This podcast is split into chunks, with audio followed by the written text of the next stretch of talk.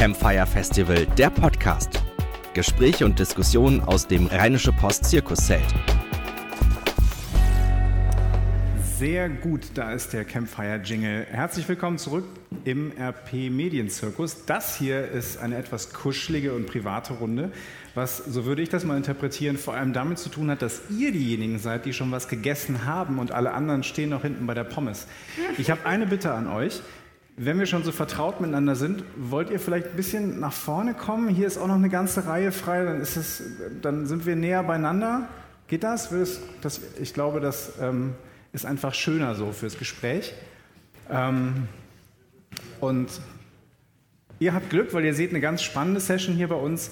Ein ganz wichtiges Wort, wenn es um die Diskussion über Medien geht, ist ja Diversität, Vielfalt. Ne? Also viele Leute stellen zu Recht die Frage, wie vielfältig sind eigentlich deutsche Redaktionen? Wie viele Menschen mit Migrationshintergrund zum Beispiel machen eigentlich Journalismus? Und es wäre ja super wichtig, die in den Redaktionen zu haben, weil nur dann kriegst du auch vielfältige Berichterstattung hin. Und auf der anderen Seite kann man auch fragen, wie vielfältig sind eigentlich unsere Leser, unsere User und Zuschauer? Oder anders gefragt, was, wie informieren sich eigentlich Deutsch-Araber oder ähm, äh, Russlanddeutsche oder Türkischstämmige? Ähm, und was tun klassische Medien, um genau diese Leute zu erreichen, als Leser, Zuschauer und Hörer und so weiter? Genau darum geht es jetzt hier in diesem Panel. Ich bin sehr gespannt auf die Antworten. Moderieren wird eine ganz liebe Kollegin von mir. Sie ist Politikredakteurin bei RP Online und der Rheinischen Post. Und ihr Spezialgebiet ist die Integration. Herzlich willkommen, Aleph Doan. Vielen Dank.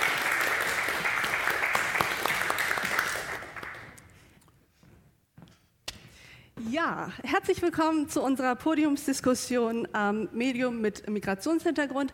Ich stelle mich kurz vor, obwohl Rainer mich eigentlich schon ganz lieb vorgestellt hat. Ich heiße Aleph Doan, ich bin äh, Redakteurin bei der Rheinischen Post und beschäftige mich, beschäftige mich hauptsächlich ähm, mit Migration und Integration, aber auch mit anderen gesellschaftspolitischen Themen wie äh, Frauenrechten oder modernem Feminismus. Heute wollen wir aber über Medien und Migration sprechen. Wir wollen erörtern, über welche Medien sich Menschen mit Migrationshintergrund informieren, welche Kanäle sie nutzen. Wir wollen hinterfragen, ob klassische Medien sich Menschen mit Migrationshintergrund, um Menschen mit Migrationshintergrund als Zielgruppe bemühen und ob es Hemmschwellen gibt zwischen Redaktionen und Zugewanderten in Deutschland.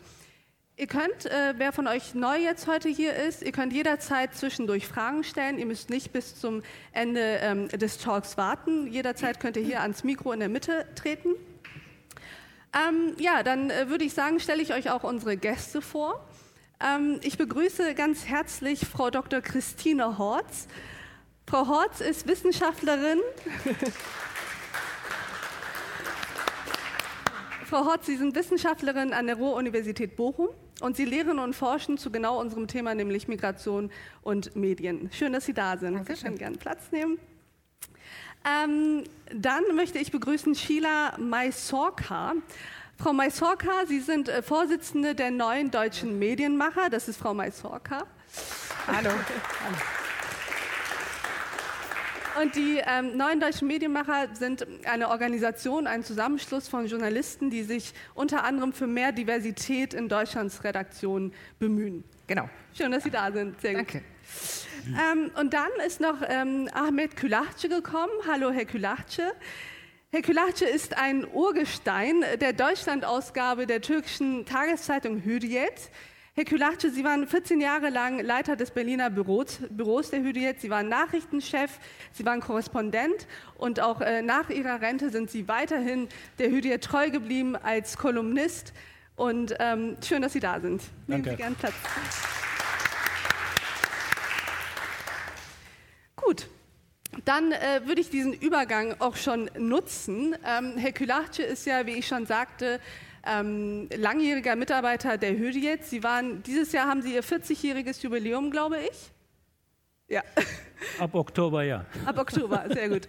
ähm, ja, und die Hürriyet, das ist, ähm, die Hürriyet hat eine Europa-Ausgabe, hatte mal eine Deutschland-Ausgabe und ist ähm, ein klassisches, ein sehr gutes Beispiel für die sogenannte Diaspora-Presse, die wir hier in Deutschland haben.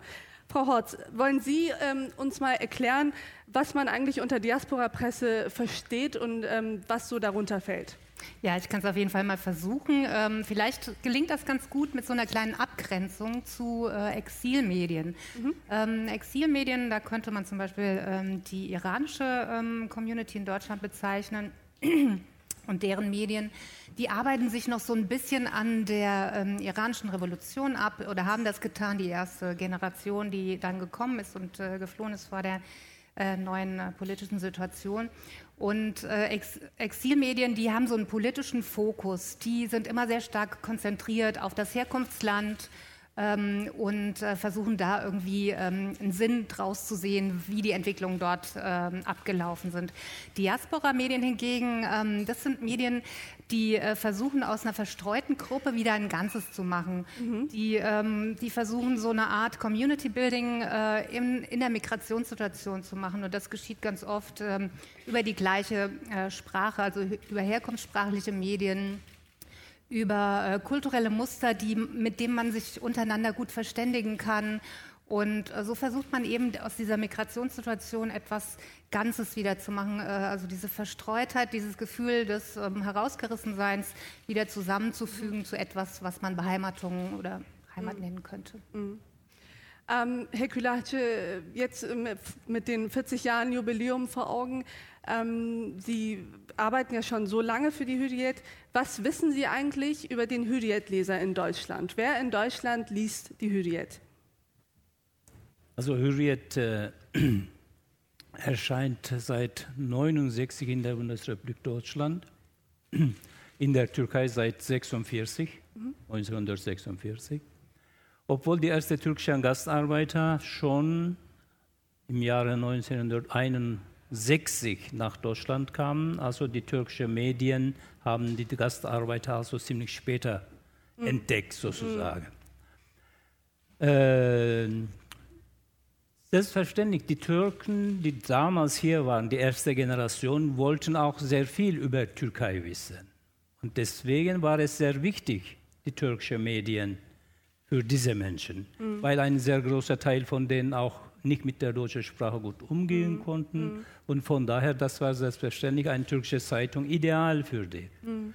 Was äh, die Leserschaft betrifft, äh, wenn ich ganz einfach die Untersuchungen betrachte, das sind also in der Bundesrepublik Deutschland 98 Prozent der Türken und türkischstämmigen Menschen kennen Hürriyet. Mhm. Irgendwann mal haben die in der Hand gehabt. Irgendwann mal, sage ich deswegen, weil es in den letzten Jahren doch die Auflage, das heißt also die Leserschaft von Hürriyet, nicht nur von Hürriyet, von den türkischen Medien, Printmedien, mhm. ziemlich zurückgegangen sind. Vergleichbar mit den deutschen Medien oder in einem stärkeren? Auch sowohl vergleichbar mit den deutschen Medien als auch innerhalb vergleichbar mit den türkischen Medien. Das heißt, bis, äh, wenn ich sage, also bis, äh, bis äh, so Jahre 2002, 2005 hatten wir hier in der Bundesrepublik Deutschland also um die 100.000 Exemplare verkauft von Hürriyet. Wie viele sind es jetzt? Aber jetzt, äh, das ist also miserabel, okay. kann man mit einem Wort sagen. Wie gesagt, ziemlich mhm. ziemlich mhm. schlimm. Äh, das sind nicht mal, nicht mal 10 Prozent von damals, also was wir heute verkaufen. Aber das gilt nicht nur für Hürriyet. Hürriyet ist immer noch die größte mhm. türkische Zeitung in der Bundesrepublik Deutschland oder in Europa. Es gibt noch sechs andere türkische Zeitungen, die in Deutschland erscheinen, aber deren gesamten Auflage oder verkaufte Auflage ist genauso viel wie Hürriyet. Was wollen denn, also es geht ja jetzt, ähm, die Hürriyet, die hier erscheint, ist ja nicht die gleiche wie in der Türkei. Es gibt ja eine, eine Europa-Ausgabe, die sich vor allem mit ähm, europäischer Politik, europäischen Gesellschaftsfragen auseinandersetzt. Ähm, was wollen, welche Geschichten wollen die Menschen denn, welche Geschichten erwarten die Menschen von der Hürriyet, die sie lesen? Mhm. Äh, wie gesagt, also die Leute wollen auch oder wollten auch also die Türkei lesen, was in der Türkei passiert und so weiter und so fort. Aber die Menschen wollten auch über die Geschehnisse hier in der Bundesrepublik Deutschland zum Beispiel oder in den anderen europäischen Ländern. Darüber wollten sie was lesen. Und deswegen hatten wir, wie du gesagt hast, also äh, äh, auch einen Europateil gehabt. Den Mantel übernehmen wir immer noch direkt aus der Türkei, aber wir hatten bis vor einigen Jahren immer noch so bis zu sechs Seiten für europäische Nachrichtengebung. Wie viele Seiten sind es jetzt? Zurzeit also höchstens zwei Seiten. Höchstens. Äh, das heißt, äh, äh, es kommt darauf an, was für welche Ereignisse hier in der Bundesrepublik Deutschland abspielt. Dann vielleicht so ein bisschen mehr, aber wie gesagt, höchstens zwei Seiten. Äh, die Leute wollen auch äh, nicht nur über Türkei was wissen, die wollen auch hier über die Geschehnisse, über die Ereignisse, ob, ob es kulturell ist oder ob es politisch ist, ob es sportlich ist, über diese Ereignisse wollen die auch wissen. Deswegen haben wir auch sehr viel, also auch über Deutschlandpolitik zum Beispiel, darüber berichtet. Mhm. Und äh, darüber hinaus über die Vereine, Verbände und so weiter und so fort, über äh, die türkischstämmige Sportclubs zum Beispiel in der Zeitung hat immer einen Stadt, äh, Platz gefunden. Und das war für diese Menschen sehr, sehr wichtig. Aber äh, wenn ich wieder zu der Auflage komme. Also, das heißt, die neue Generation haben wenig Interesse daran.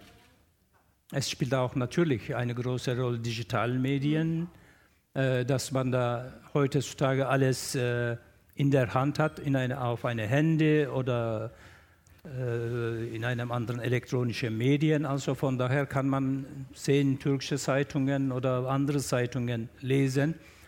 Äh, zum Beispiel, ich kaufe jeden Tag eine Zeitung, ein Hürriyet. Meine Frau liest das bis zum Ende, was da alles gibt. Wir haben einen 22-jährigen Sohn, der studiert Jura. Er guckt nicht mal, was ich schreibe. Also, es interessiert ihn nicht.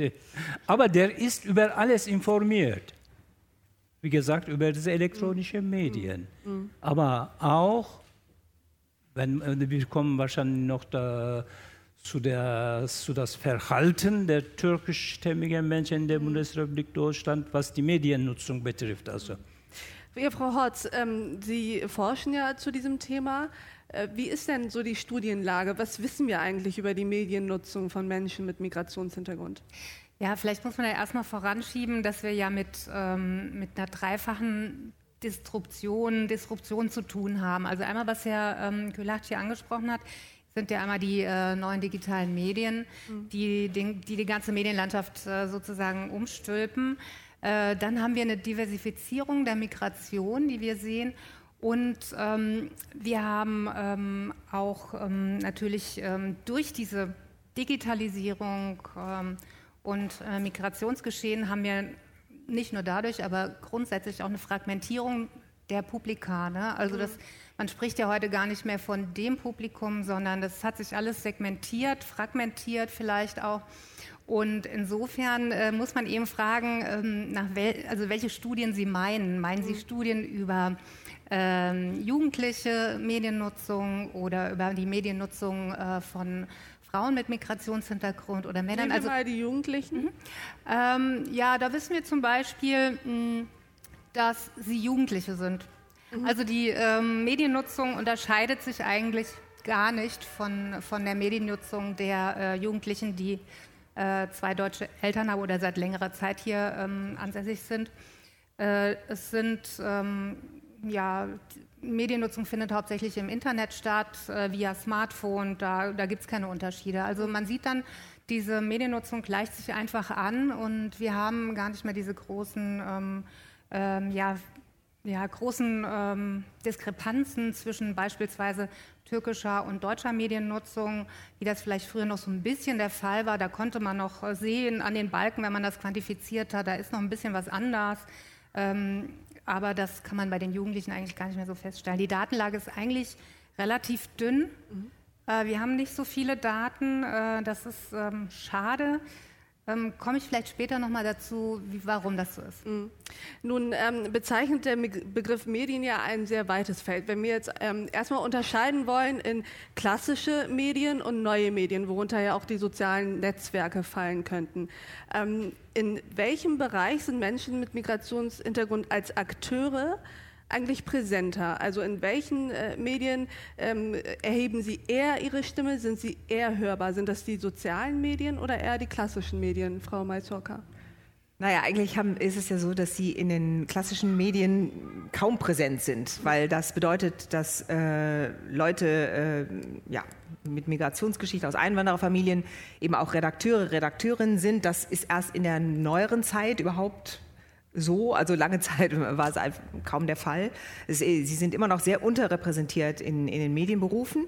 Das heißt, in den sozialen Medien ist eine Möglichkeit, dass, dass sie aktiv sind, dass sie ihre Stimme erheben. Das heißt, es ist nicht so formell.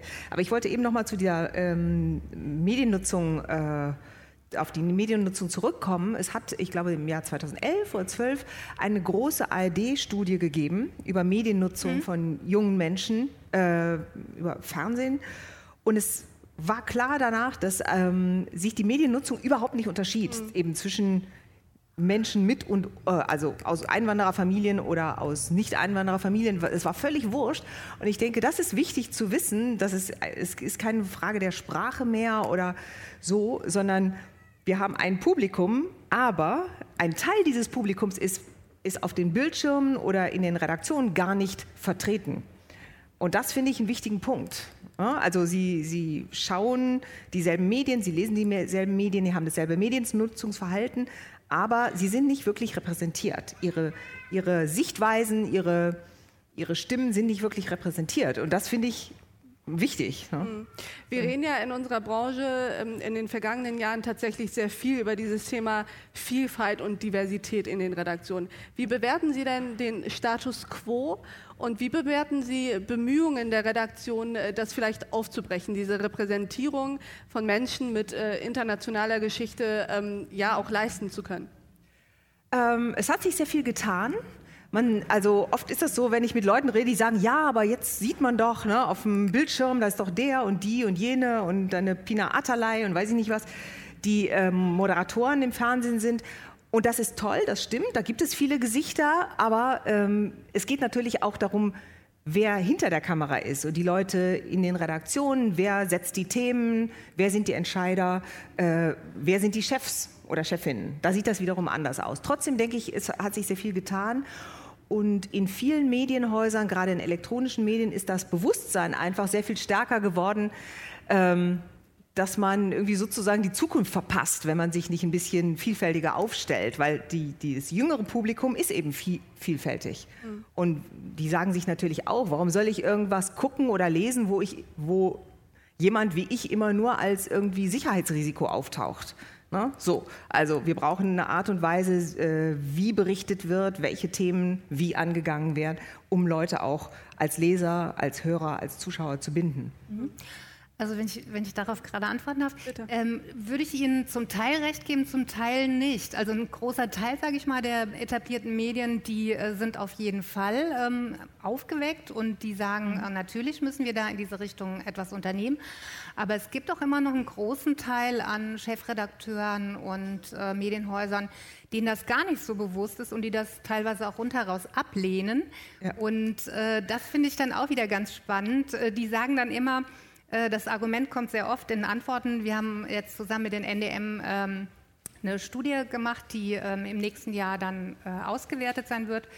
Äh, da kommen immer ganz gerne Antworten wie, ja, das brauchen wir nicht, wir schauen nach der Qualität. Also wir, wenn jemand sozusagen guter Journalist ist, dann interessiert uns das nicht, dann sind wir blind, was die Herkünfte angeht und dann setzen wir das um. Aber die Daten und Zahlen, die sprechen ja dagegen. Also das sind ja, das sind ja Argumente, die sind sehr her, die sind sehr positiv und äh, entsprechen so ein bisschen der sozialen Erwünschtheit vielleicht. Aber wenn man die Daten dann, dann tatsächlich sieht, wer macht was, wer hat bestimmte Einstellungspraxen oder, oder tut etwas zur Aufklärung, zur Weiterbildung, dann ist das doch recht wenig. Und äh, ja, die, die Journalisten mit Migrationshintergrund, jetzt abseits dieser Visual Minorities, die Sie genannt haben, also der sichtbaren Minderheiten wie Pina Atalay oder äh, wie heißt der? Ähm, fällt mir Name nicht ein. Ingo Zamperoni. Ingo Zamperoni. Ähm, da jenseits davon ist das immer noch so, wie es vor 20 Jahren ja, eigentlich vor allem, vor allem in den Printmedien sieht es halt sehr mau aus. Man könnte natürlich sagen, es ist jetzt, es ist doch egal. Eine Hauptsache, wir haben guten Journalismus. Ich wollte gerade sagen, Ja? also Ja. welchen Mehrwert hat Haben es wir. denn überhaupt Genau. äh, für Ja. die Redaktion oder auch für die Leser, Menschen mit Migrationshintergrund in den Redaktionen sitzen zu haben?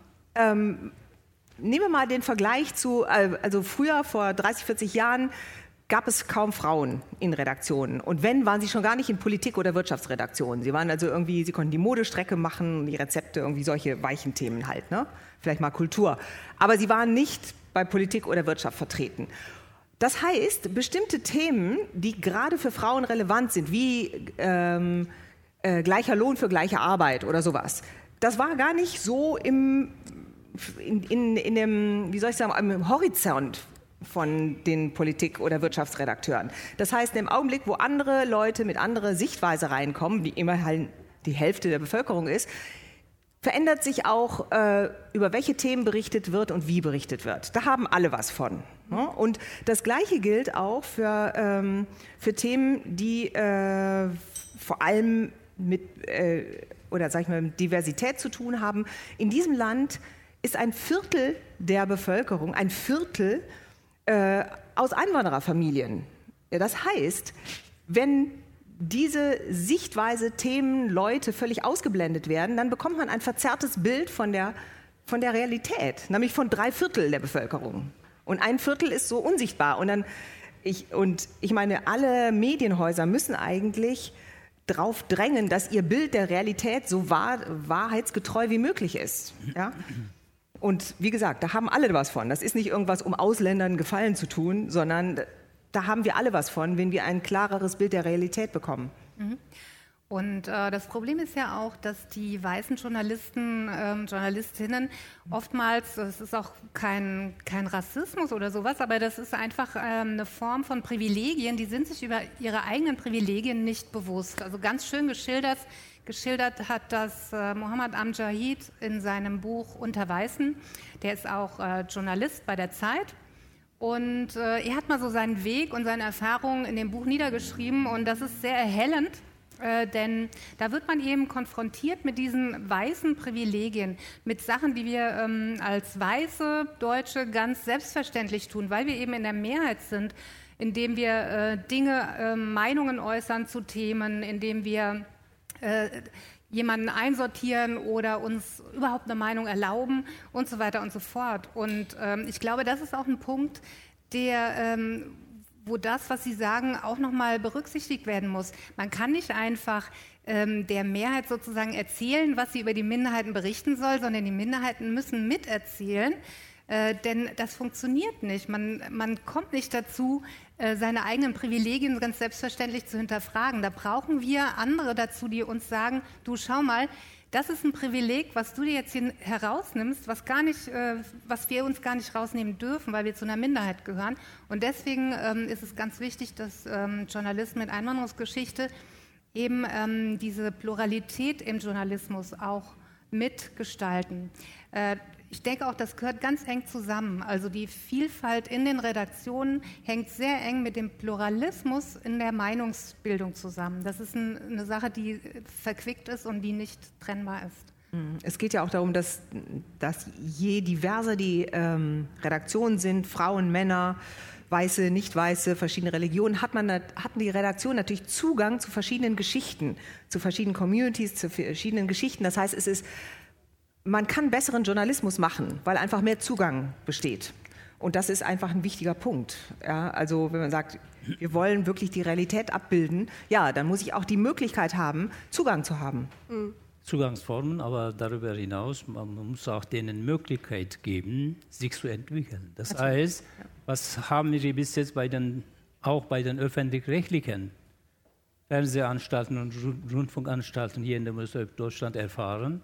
Das waren Redakteuren oder Redakteurinnen mit äh, Migrationshintergrund. Sie berichteten aber nur über diese Themen. Ja, ja, genau. Also äh, äh, gut, vielleicht am Anfang bräuchte man, brauchte man sowas, ja. Aber heutzutage, das sind ja sehr gut ja, sehr gute Journalistinnen und Journalisten, auch mit Migrationshintergrund. Diese Menschen sollte man auch die Möglichkeiten geben, in allen Bereichen tätig ist, zu werden. Das ist genau diese, diese Parallele, dass eben Frauen am Anfang nie in den Wirtschafts- oder Politikredaktionen vertreten waren, schon gar nicht internationale oder Politik. Sport, ja. ne? Oder Sport, genau. Sport sind sie immer noch rar, ja, weil na, das ist so nicht ihr Feld. und das ist natürlich wichtig, dass einfach ähm, die, die Kompetenz von Leuten in, in jeder Hinsicht anerkannt und gefördert wird. Absolut. Mhm. Ähm, auch ein ganz, äh, jetzt komme ich nochmal zurück auf diese Datenlage, die ich, was ich am Anfang erwähnt habe, dass ich dazu gerne noch was sagen würde.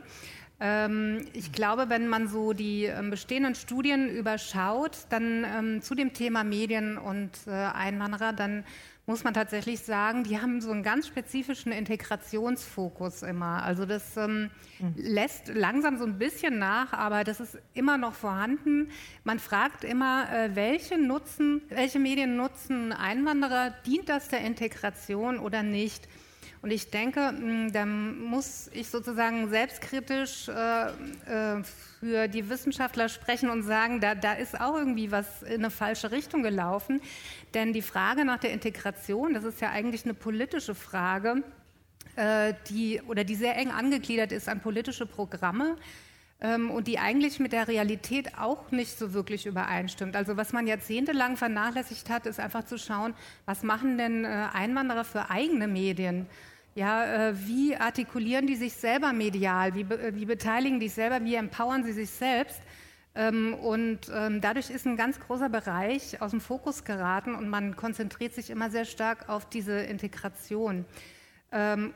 Obwohl Studien zeigen, dass es überhaupt gar keine Rolle für die Integration spielt, ob ich jetzt ähm, türkisches Fernsehen schaue oder ein anderes Fernsehen schaue, oder beziehungsweise es kann sogar eine sehr positive Rolle spielen äh, in dem Neuzugewanderte dann eben so eine Art ähm, ja, Brücke in die Aufnahmegesellschaft hat, indem sie gleichermaßen äh, noch ein bisschen in, im Herkunftsland ist, aber auch im äh, Aufnahmeland lebt und hier so eine Art Brücke äh, schaffen kann.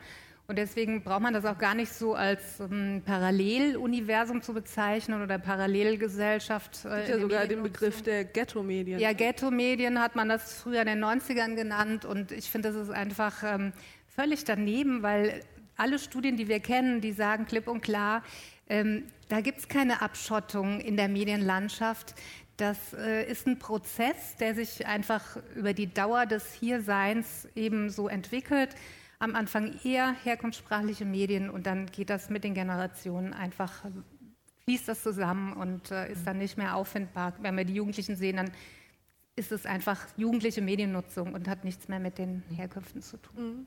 Sie wollten was sagen? Ja, ich, ich denke, ähm, jetzt in dem Gespräch schon wieder haben wir zehnmal das Wort Integration gehabt und ich kann das überhaupt nicht mehr hören in diesem Zusammenhang, ne? weil ich denke, wir, wir müssen wirklich mal davon wegkommen, dass irgendwelche Leute mit irgendeiner anderen Hautfarbe, anderen Namen, was weiß ich, immer nur in dem Zusammenhang von entweder Terrorismus oder Religion oder Sicherheitsproblem äh, oder eben Integration vorkommen. Ne? Und das ist, da sind aber alle Medienmacher und Journalistinnen Journalisten, egal wer, in die Pflicht genommen. Das heißt, wenn man meinetwegen Umfragen macht, Straßenumfragen oder so, sei es jetzt zu Steuern oder Parkplätzen oder egal was, da kann man jeden fragen. Ja? Dann kann man auch Leute fragen, die ein Kopftuch haben oder so, die haben auch was zu Steuern oder zu Parkplätzen oder Kindergärten zu sagen. Während aber oft es immer nur so die Richtung ist, wir fragen äh, Leute, die mit so einer Bindestrich-Identität nur, wenn es irgendwie um, um Religion oder um äh, Integration eben geht und sonst kommen sie gar nicht vor in den Medien, als ob wir nichts zu anderen Themen zu sagen hätten. Und das finde ich einfach so absurd. Ne? Das ist die x-te Generation, die hier lebt. Erstens. Zweitens, ein Viertel der Bevölkerung, die halt immer nur zu ungefähr drei, vier verschiedenen Themen gefragt werden. Und ansonsten, ne, haben, als ob Leute, die in den verschiedensten Berufen arbeiten und Experten für unterschiedliche Sachen sind, zu nichts anderem was zu sagen haben. Und das ist absurd, weil dadurch entsteht so ein Zerrbild. Ne? Das heißt, dass der durchschnittliche Mediennutzer, Fernsehzuschauer oder so, Zuschauerin, äh, jemanden mit Kopftuch oder mit schwarzen Haaren und Schnäuzer halt nur in bestimmt, bei bestimmten Themen sieht und sonst nicht. Ja? Nicht bei normalen Themen. Nicht, wenn es um Fußball geht, nicht, um, nicht wenn es um, ja, weiß ich nicht, Kita-Plätze geht, nicht, nicht wenn es um, weiß ich nicht was geht, aber immer nur immer bei diesen Themen und das hängt mir so zum Halse raus. Ich möchte irgendwie Fernsehen gucken, ohne dass ich immer sehe, ich bin ein Sicherheitsrisiko oder so. Ne? Ja, die, die, Medien, die framen halt solche Themen, das ist ja auch so ein ganz modernes Wort. Also das sind so Deutungsmuster, Deutungsrahmen. Äh, wenn Sie zum Beispiel irgendwas sehen zu Sozialhilfe oder Migration, dann sehen Sie ganz oft als Bild eingeblendet Frauen von hinten mit Kopftuch und Aldi-Tüte. Das ist ein sehr beliebtes äh, visuelles Motiv was dann auch wieder textlich unterlegt wird. Und das sind Rahmungen, das sind Deutungsrahmen, die äh, uns schon so ein bisschen äh, die Richtung vorgeben, äh, in, in, in, welche wir denken könnten oder sollten, ähm, statt einfach auch mal Frauen mit Kopftuch als Expertinnen für irgendwas, ähm, weiß ich nicht, wenn es genau, wenn es Expertenrunden gibt äh, zu Familienthemen, zu äh, Steuern oder weiß ich nicht, auch was immer, Umwelt dass man sie auch als Expertinnen rahmt, dass sie eben auch zu anderen Themen was sagen können. Und das ist ein Problem, äh, dass sich Journalisten auch über ihre eigenen Frames nicht bewusst sind. Also wenn man die darauf anspricht, dann sagen die mir, wir rahmen nicht, wir berichten, was ist. Ja, das ist auch völlig, ähm, das ist auch ein Thema, was als Kommunikationswissenschaftlerin ist es sehr lustig, weil ähm, in der Kommunikationswissenschaft gehen wir davon aus, dass es einen Konstruktivismus gibt. Also wir, wir haben diese konstruktivistische These im Hinterkopf dass, eben, äh, dass es eine absolute Wirklichkeit nicht geben kann. Aber die Journalisten und Journalistinnen ähm, sind doch noch zu großen Teilen davon überzeugt, dass sie berichten, was ist. Herr also Klar, die Realität. Auch noch was sagen, glaube ich? Ja, doch. Äh, ich meine jetzt diese Berichterstattung natürlich, das ist sehr wichtig. Aber es hat leider, was die Berichterstattung über die Menschen mit Migrationshintergrund betrifft, sich überhaupt nicht geändert hier in der Bundesrepublik Deutschland. Inwiefern nicht geändert? Inwiefern nicht?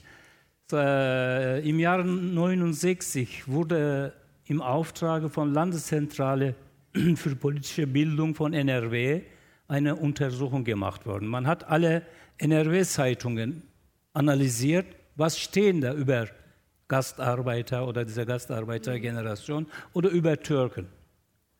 Also fast jedes zweite Berichterstattung über Türken war ein Sensationsbericht. Was ist ein Sensationsbericht? Entweder Schlägerei oder weiß nicht was, Töten und irgendwas Negatives. So, sowas Negatives. Und äh, darüber hinaus, man, wohl, äh, man hat äh, einen bestimmten Professor Klaus Mertens Merten, ja. vom Münster, äh, Münsteraner Universität, hat er im Jahre 1985 auch eine äh, Analyse gemacht, äh, was in den Medien überhaupt steht über Türken oder die anderen. Also, es hatte sich also in dieser Zeit überhaupt nicht geändert, was Resultat betrifft. Mhm. Immer noch, wie gesagt, negativ, was äh, Türken mhm. oder die anderen Ausländer betrifft. Jetzt kommen wir zu Islam. Also das ist auch genauso in den letzten äh, 20 Jahren, würde ich sagen. Also 15, 20 Jahren. Bis zum ja, äh, iranischen Revolution hat man kaum sich interessiert, was für welche äh, eine Religion die Türken hier in Deutschland hatten. Keiner das heißt, hat gefragt. Also keine Rolle in der Bevölkerung. Ja, ja, eben. Also weder in der Bevölkerung noch in den Medien. Aber nach äh, dieser iranisch-persischen Re äh, Revolution also, dann hat man also diesen Islam entdeckt. Und äh, nach dem äh, Ereignisse, also 11. September in Amerika, äh, nach diesem Anschlag, wie gesagt, äh, dann waren die auch alle Berichterstattungen, fast also in den Medien, wie gesagt, was mit Islam zu tun. Das war Terror, Islam, mhm. Muslim, Terror und so weiter und so fort. Es hat, wie gesagt, sich bis heute noch nicht geändert in dieser Hinsicht. Da lesen wir auch sowohl in den elektronischen Medien, äh, sehen wir in den elektronischen Medien als auch in den Printmedien lesen wir immer noch also fast über alle solche Ereignisse, die von Muslimen. Ich weiß nicht, also ich bin auch Muslim. Ich bin kein praktizierender Muslim, aber ich bin Muslim. Also ich äh, trinke Alkohol, ich esse auch Wurst, manchmal, also Schweinfleisch. Manchmal, nicht, nicht oft. Aber ich weiß es nicht. Also überhaupt, äh, was mich überhaupt von einem Deutschen unterscheidet in dieser Hinsicht. Ich bin einmal, äh, ich, ich hatte schon äh, in den 80er Jahren auch für Hürriyet in Berlin gearbeitet, damals noch die Mauer waren. Ich äh, stand äh, an der roten Ampel gegenüber von Gedächtniskirche in Berlin. Da kam hinter mir also ein deutsches Ehepaar. Die Frau wollte stehen bleiben, der Mann sagte, komm, gehen wir. Aber der Ampel war rot. Mhm. Und äh, trotzdem sind sie weggegangen. Dann da sagte sie, der Mensch, dieser Ausländer steht und du gehst. ja, ja, von, also das hat nicht mit Ausländern oder mit Migration, mit Menschen mit Migrationshintergrund zu tun, sondern mit Menschen zu tun, egal ob was für eine Religion der hat. Also deswegen also äh, diese Religion ist doch kein Grund, ein schlechter Mensch zu sein. Nun könnte man ähm, sich ja auch die Frage stellen, ob ähm, eine solche Form der Berichterstattung, die ähm, alles, was mit Integration und äh, Menschen mit ausländischen Wurzeln immer negativ konnotiert, ob das nicht eigentlich ins eigene Fleisch schneiden ist, weil man sich dadurch ja unter Umständen eine ganz neue, einer ganz neuen Zielgruppe ähm, ent, also, äh, schließt. Also es liest ja dann kein, kein, Mensch mit Migrationshintergrund hat dann ja vielleicht nicht mehr das Interesse, diese Zeitung zu lesen, wenn er in dieser Zeitung immer nur als ja, potenzieller Terrorist stattfindet. Nee, natürlich. Ähm, ja, also deswegen, aber, aber es wäre doch ökonomisch gesehen auch sinnvoll. Ich meine, ja. Das ja. haben eigentlich die Privatfernseher, äh, die Fernsehanstalten früh erkannt, weil ihr Publikum ist sehr viel jünger und sie haben gesehen, das ist sehr viel diverser und das heißt, da waren schon in den 80er Jahren äh, die ersten Moderatoren, Moderatorinnen, Afrodeutsche und so weiter. Das haben die Privaten sehr schnell erkannt. Ja, so, weil es ging um Geld machen, es ging um eine junge Zielgruppe, da war das von vornherein klar. Aber im Prinzip gilt das auch für Zeitungen. Ähm, also man hat äh, zum Beispiel in den USA, ist genauso ein Zeitungssterben wie in, in Deutschland auch. Aber die einzigen äh, äh, Printmedien, die tatsächlich ähm, nicht nur nicht dicht machen müssen, sondern wachsen, sind äh, zwei Arten. Einmal die großen Zeitungen, die Investigativjournalismus betreiben, wie New York Times, Washington Post, die enorm dadurch zulegen. Mhm. Und dann die ähm, Zeitungen, die eine sehr starke Verbindung zu einer bestimmten Community hat, zu einer spanischsprachigen ähm, oder äh, äh, afroamerikanischen Community. Die wachsen auch. Das heißt, es gibt eigentlich auch eine, eine Verbindung zur Community. Nur wenn man das ignoriert, dann kann man auch keine Zeitung verkaufen. Ähm, ja, ich würde jetzt ganz gerne noch mal auf diesen Punkt kommen, ähm, dass wir jetzt so ein bisschen auf der Repräsentationsebene mh, mm, geblieben sind. Äh, würde jetzt gerne noch mal dazu übergehen, ähm, was die Beteiligung äh, anbelangt und was die Entscheidungsprozesse angeht. Ich denke, das ist auch ein großer Aspekt, äh, wo man eben solche ähm, Fragen auch lösen kann, wenn eben ähm, die Beteiligten an Entscheidungsprozessen tatsächlich auch aus diesen Communities kommen. Denn äh, die ähm, sind dann, glaube ich, die Fürsprecher, die sagen, okay, wir müssen uns darauf fokussieren. Und das ist eben Können Sie kurz konkretisieren, was Sie mit Entscheidungsprozessen meinen? Ähm, ja, ich meine da die Management-Ebenen und die Gremien mhm. hauptsächlich. Mhm. Äh, die Management-Ebenen, äh, zum Beispiel in den ähm, kommerziellen Zeitungen, im Zeitschriftenmarkt oder auch ähm, bei kommerziellen ähm, TV-Medien, da ähm, ist es eben so, dass, dass an diesen Entscheidungsebenen eigentlich kaum äh, Nicht-Deutsche, auch fast kaum Frauen beteiligt sind und auch in den Gremien. Wir haben erst seit ähm, 2015, seit der Entscheidung des Bundesverfassungsgerichts, dass die Rundfunkgremien etwas diverser aufgestellt sein müssen, haben wir erst äh, einen Sitz für Migranten und einen für Muslime garantiert.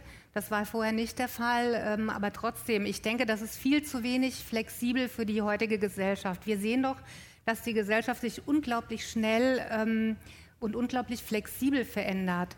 Jetzt haben wir wieder eine ganz neue Situation mit den 2015ern. Ähm, es, es, wird, es, die Flüchtling, Flüchtling, es diversifizieren sich bestimmte Segmente in der Gesellschaft. Äh, äh, es finden dynamische Prozesse statt, unglaublich dynamische Prozesse.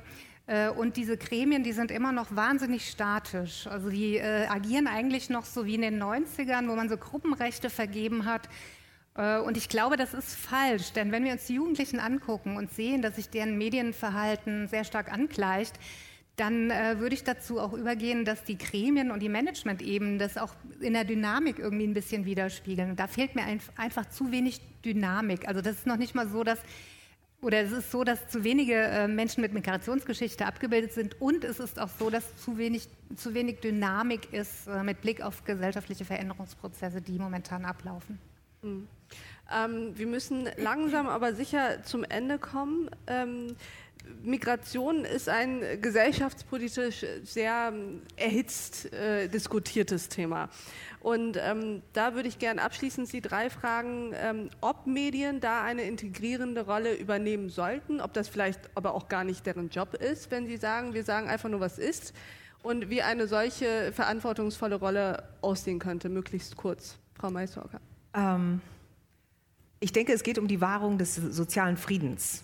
Also ähm, umgekehrt, nicht die Medien sind dafür zuständig, irgendwie zu integrieren oder so, aber sie sind auf jeden Fall, sie sollten nicht spalten. Und das ist was, was augenblicklich passiert. Ähm, dass gegen bestimmte Minderheiten gehetzt wird, das ist gefährlich und das gefährdet den sozialen Frieden für alle. Hm. Ja gut, Sie beschreiben jetzt was, was hauptsächlich in sozialen Netzwerken geschieht. Nein, das sind auch, das sind auch große Medien. Ja, teilweise. Aber ich glaube, da hat sich aber auch ein bisschen was getan. Also, ähm, äh, ähm, also, wenn man sich zum Beispiel den Spiegel anschaut, die Berichterstattung ist etwas differenzierter geworden, als sie noch in den Ja, aber die FAZ ist das Letzte. Ja. äh, ja, sicher. Also, das ist, ja, also, das ist meine Meinung. Ja, das ist auf jeden Fall ein Punkt.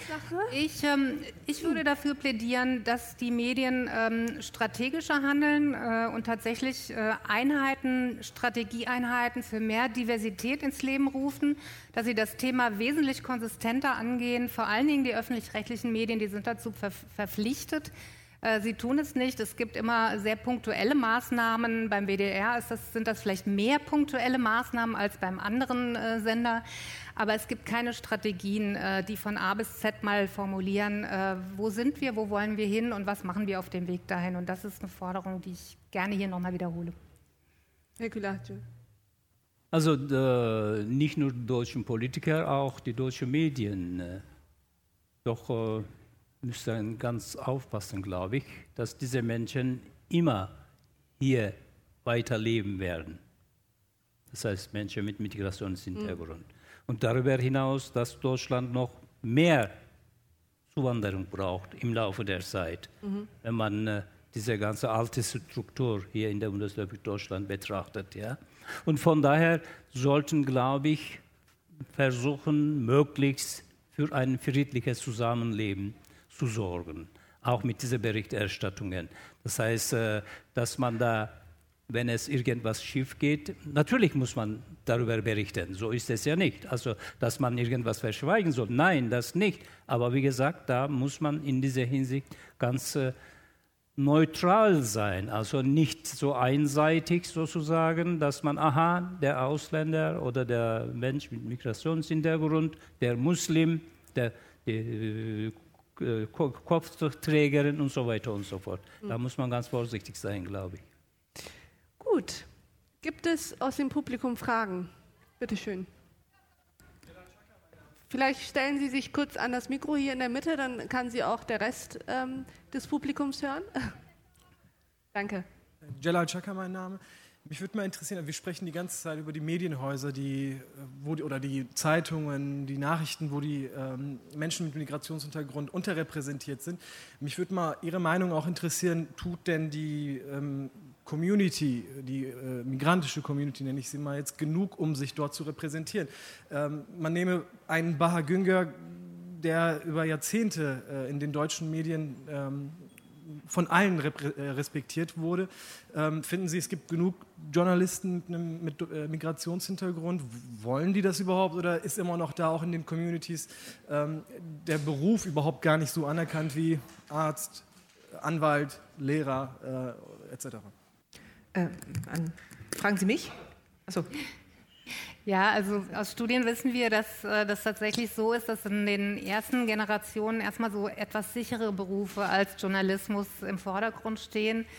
Äh, dass Journalismus jetzt vielleicht nicht so die erste Wahl ist. Dennoch mh, denke ich, dass es, ähm, dass zum Beispiel auch die öffentlich-rechtlichen Anstalten so ein bisschen in der Pflicht sind, hier so für Nachwuchs zu sorgen, auch vielleicht schon in der Schule. Ich, äh, in der BBC in England haben die das schon in den 90ern gemacht. Die sind in die Schulen gegangen, haben da mit den äh, Jugendlichen kleine Clips gedreht und haben die langsam dahin geführt, dass es vielleicht einen Sinn hat, dass wir ähm, qualitativ hochwertige Medien haben und dadurch haben die auch nicht so ein Nachwuchsproblem wie bei uns. Ähm, natürlich auch noch aus vielen anderen Gründen, aber ähm, das ist vielleicht eins davon. Und ich glaube, ähm, Sicher, auf der einen Seite ist der Beruf des Journalismus vielleicht nicht so der beliebteste noch nicht, ähm, aber auf der anderen Seite gibt es auch keine ähm, Nachwuchsentwicklung äh, in dem Sinne und das ist, glaube ich, auch ein Problem. Da kann ich vielleicht noch Ganz was zu sagen. Äh, dass, ähm, es ist auch so, dass in, unter, in den Medienhäusern die meisten Journalisten, Journalistinnen kommen aus so bildungsbürgerlichem Haushalt. Also Leute aus Arbeiterhaushalten sind auch völlig unterrepräsentiert. Ja. Jetzt haben wir natürlich unter, in der migrantischen Community oft sind Leute sind ärmer. Das heißt, die können sich nicht leisten, dass ihre Kinder unbezahlte Praktika machen erstmal für zwei Jahre. Ne, was oft notwendig ist, um dann Volontariat zu bekommen und in den Beruf zu gehen. Und das ist ein großes Problem. Deswegen haben wir zum Beispiel von den neuen deutschen Medienmachern so ein Mentee-Mentorenprogramm, wo ältere Journalisten jungen Leuten helfen, in den, die, in den Medienberuf reinzukommen. Ne? So, weil eben, ne, man hat vielleicht nicht das Geld von einem Vater, der äh, einem äh, einen bezahlen kann, während man unbezahlte Praktika macht. Das ist auch ein großes Problem. Mhm. Gut. Sehr tolle Initiative ja. übrigens. Letzte Frage würde ich sagen. Olga Felker, mein Name. Und Hi. ich wollte fragen, was denn die ja, das müssen ja nicht mal die Manager sein, das sind ja meistens ganz andere Personen, die die Jobbeschreibung online stellen, vor allen Dingen auch für Praktika oder Volontariate, was die denn machen, um auch gezielt Migranten besser anzusprechen. Ich bin selber in dem Bereich und ich muss sagen, es hat mich selber enorm viel Überwindung gekostet, mich darauf zu bewerben, weil ich dachte, die wollen mich eh nicht. Ich habe einen russischen Vornamen, was wollen die denn mit mir? Und ich habe oft das Gefühl, ich bin gar nicht angesprochen. Das, ja, was sie da noch machen, ob sie das überhaupt machen, ob das überhaupt bewusst ist, den Leuten, die da in der Position sitzen, hey, wir müssen die gezielt ansprechen. Mhm. Und das ist nicht schlimm, wenn du keinen, äh, keinen, linearen Lebenslauf hast, weil das ist ja häufig bei Migranten so, dass sie gesagt, ja, wir haben kein Geld für zwei Jahre unbezahlte Praktika, wo man dann sagt, ja, hey, das ist nicht schlimm, dass du jetzt noch gejobbt hast oder dein Studium nicht sofort in der Regelstudienzeit beendet hast. Wir wollen dich trotzdem, wir wollen deine Erfahrung haben. Vielen Dank. Also wir empfehlen oft Redaktionen, die genau diese Frage haben, die sagen, es bewerben sich nicht genug. Dann, dann sagen wir, erstens, schreiben Sie rein, wir, wir, wünschen uns ganz besonders Leute äh, aus äh, Einwandererfamilien, das ist schon mal gut. Und das Zweite ist auch, dass man die Altersschwelle nicht zu niedrig setzt, sondern etwas höher setzt, dass also Leute, die auch eine etwas kompliziertere Biografie haben, immer noch da reinpassen. Und das Dritte ist, was man auch machen kann, und das ist auch erwiesenermaßen nützlich, äh, anonymisierte Bewerbungen. Mhm. Gut. Oder Quoten. Oder? Quoten. Quoten. Oder Quoten. Ja. Aber das ist ein ganz anderes Thema. Genau. Das ist, ähm, ja, bevor wir jetzt noch lange über Quoten reden, leider ist die Zeit auch schon rum. Ich möchte mich ganz, ganz herzlich äh, bei dem Publikum für die Aufmerksamkeit bedanken, bei Frau Maisorka, bei Frau Dr. Christine Horz und bei Herrn Külatsche. Ähm, jetzt geht es weiter mit äh, dem Rheinpegel. Da wird unser Podcast live aufgenommen, unter anderem mit der Integrationsstaatssekretärin, wie passend, Serap Gülel. Ganz viel Spaß noch beim Campfire. Vielen Dank. Viele Texte und Bilder vom Campfire Festival gibt's auch auf zeitgeist.rp-online.de.